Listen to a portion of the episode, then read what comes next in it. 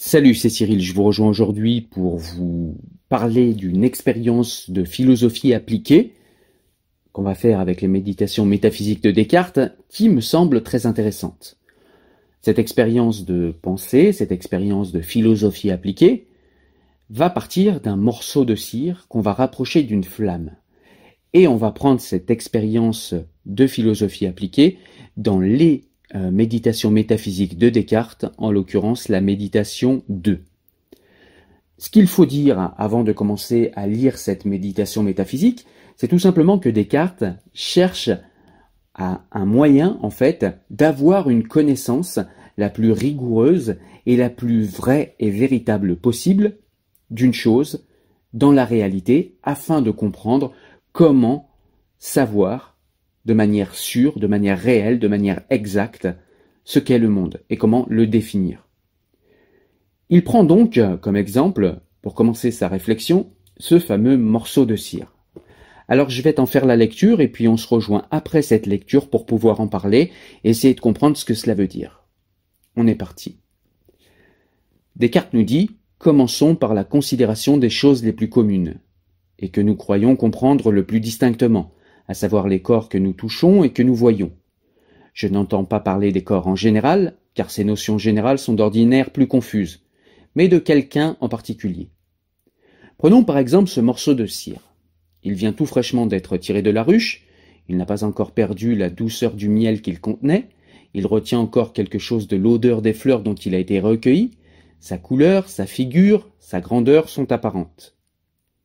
Il est dur, il est froid, il est maniable, et si vous frappez dessus, il rendra quelques sons. Enfin, toutes les choses qui peuvent distinctement faire connaître un corps se rencontrent en celui-ci. Mais voici que pendant que je parle, on approche du feu. Ce qui restait de saveur s'exhale, l'odeur s'évapore, sa couleur se change, sa figure se perd, sa grandeur augmente, il devient liquide. Il s'échauffe, à peine peut-on le manier, et quoi que l'on frappe dessus, il ne rendra plus aucun son. La même cire demeure-t-elle encore après ce changement? Il faut avouer qu'elle demeure, personne n'en doute, personne ne juge autrement. Qu'est-ce donc que l'on connaissait en ce morceau de cire avec tant de distinction?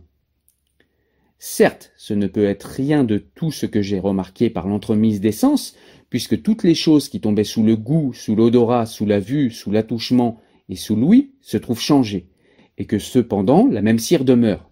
Peut-être était-ce ce que je pense maintenant, à savoir que cette cire n'était pas ni cette odeur du miel, ni cette agréable odeur des fleurs, ni cette blancheur, ni cette figure, ni ce son, mais seulement un corps qui un peu auparavant me paraissait sensible sous ses formes, et qui maintenant se fait sentir sous d'autres. Mais qu'est-ce, précisément parlant, que j'imagine lorsque je le conçois en cette sorte? Considérons-le attentivement, et retranchant toutes les choses qui n'appartiennent point à la cire, voyons ce qui reste. Certes, il ne demeure rien que quelque chose d'étendu, de flexible et de muable. Or qu'est-ce que cela, flexible et muable? N'est-ce pas que j'imagine que cette cire étant ronde est capable de devenir carrée et de passer du carré en une figure triangulaire? Non, certes. Ce n'est pas cela puisque je la conçois capable de recevoir une infinité de semblables changements et que je ne saurais néanmoins parcourir cette infinité par mon imagination et par conséquent cette conception que j'ai de la cire ne s'accomplit pas par la faculté d'imaginer. Qu'est-ce que maintenant que cette extension? N'est-elle pas aussi inconnue? Car elle devient plus grande quand la cire se fond, plus grande quand elle bout, et plus grande encore quand la chaleur augmente. Et je ne concevrais pas clairement, et selon la vérité, ce que c'est que la cire, si je pensais que même ce morceau que nous considérons est capable de recevoir plus de variété selon l'extension que je n'en ai jamais imaginée. Il faut donc demeurer d'accord que je ne saurais même pas comprendre par l'imagination ce que c'est que ce morceau de cire, et qu'il n'y a que mon entendement seul qui le comprenne. Je dis ce morceau de cire en particulier, car pour la cire en général, il est encore plus évident. Mais quel est ce morceau de cire qui ne peut être compris que par l'entendement ou par l'esprit?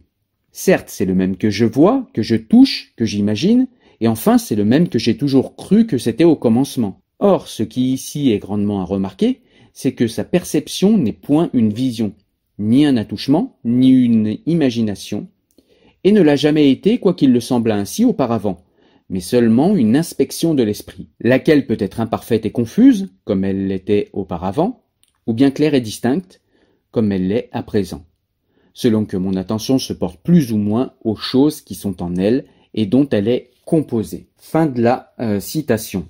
Que cherche à nous dire Descartes ici Eh bien, il cherche à nous dire tout simplement qu'on ne peut pas réduire l'appréhension d'une chose et la véracité de la réalité ou de l'essence d'une chose par l'essence. Puisque par définition, nos sens ont une préhension qui est trop approximative, et puis pour des éléments comme la cire, on voit bien que la cire peut changer, peut changer d'état, peut changer d'odeur, peut changer de vision, peut changer de visibilité, etc. Je vous donne un autre exemple pour continuer un petit peu l'expérience euh, de philosophie appliquée. Par exemple, quand on met un bâton dans l'eau, dans un seau d'eau, on prend un bâton et on le met dans un seau d'eau. Si on regarde, on a l'impression que le bâton est cassé. En réalité, on sait que c'est une illusion d'optique. Notre entendement nous dit que c'est une illusion d'optique. Le bâton n'est et n'a jamais été cassé. En revanche, notre vision le voit bien cassé. Il en est de même pour le soleil. Nous avons l'impression que le soleil se lève et que le soleil se couche. En réalité, notre entendement nous dit que, eh bien, c'est la Terre qui tourne autour du soleil et que jamais le soleil ne se lève ou ne se couche. De la même manière que nous avons l'impression que le soleil est beaucoup plus gros qu'une étoile alors que nous savons qu'en réalité, c'est parfois, et même très souvent, l'inverse, puisque les étoiles sont des soleils, très souvent plus gros que notre soleil à nous. Nous avons également l'impression, très souvent, que la Lune, notamment quand elle est pleine, est plus grosse que les étoiles. Nous savons par l'entendement, aujourd'hui, que tout cela est faux. Évidemment, les étoiles, étant grosses comme des soleils, sont bien plus grosses que la simple Lune. Tout simplement, la Lune est plus proche. Nous savons tout cela. Mais ça nous permet de nous rappeler que nos sens ne sont pas fiables pour pouvoir nous faire une idée véridique, réelle, fiable, précise de la réalité, et que donc on ne peut pas forcément toujours faire des réflexions, faire des développements rationnels, ou tout simplement raisonnés à partir de nos sens, puisque nos sens nous trompent très souvent. Et c'est pour ça que l'on peut simplement appréhender la réalité par notre rationalité et notre entendement.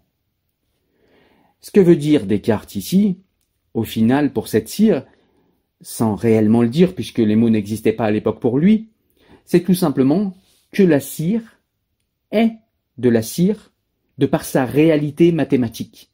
Je rappelle que Descartes était un cartésien, et que justement il nous a mis sur cette route, sur cette voie, qui fait que la réalité telle qu'on peut l'appréhender, nous pouvons l'appréhender à la manière des géomètres, nous dit Descartes. C'est-à-dire que nous pouvons appréhender avec justesse et précision la réalité par les lois mathématiques. Autrement dit, par les lois de la physique, et là en l'occurrence pour la cire, par ses formules chimiques puisque elle, quoi qu'il se passe, ne s'altère pas. Et c'est ce qui fait que la cire est la cire, et c'est ce qui nous permet, indépendamment de nos sens et des changements d'état, ou bien de notre imagination de ce que pourrait être la cire, c'est ce qui fait que la cire est la cire. Raison pour laquelle l'entendement est toujours supérieur aux simples sensations, aux simples sens, ou à la simple préhension imaginative de la réalité. Voilà ce que je voulais vous dire aujourd'hui. Je vous remercie de m'avoir écouté. J'espère que ça vous a plu. Je vous laisse mettre un petit pouce en l'air si jamais c'est le cas. Je vous laisse également partager cette réflexion pour qu'on puisse réfléchir avec le plus grand nombre. Je vous dis à très bientôt. Portez-vous bien. Au revoir.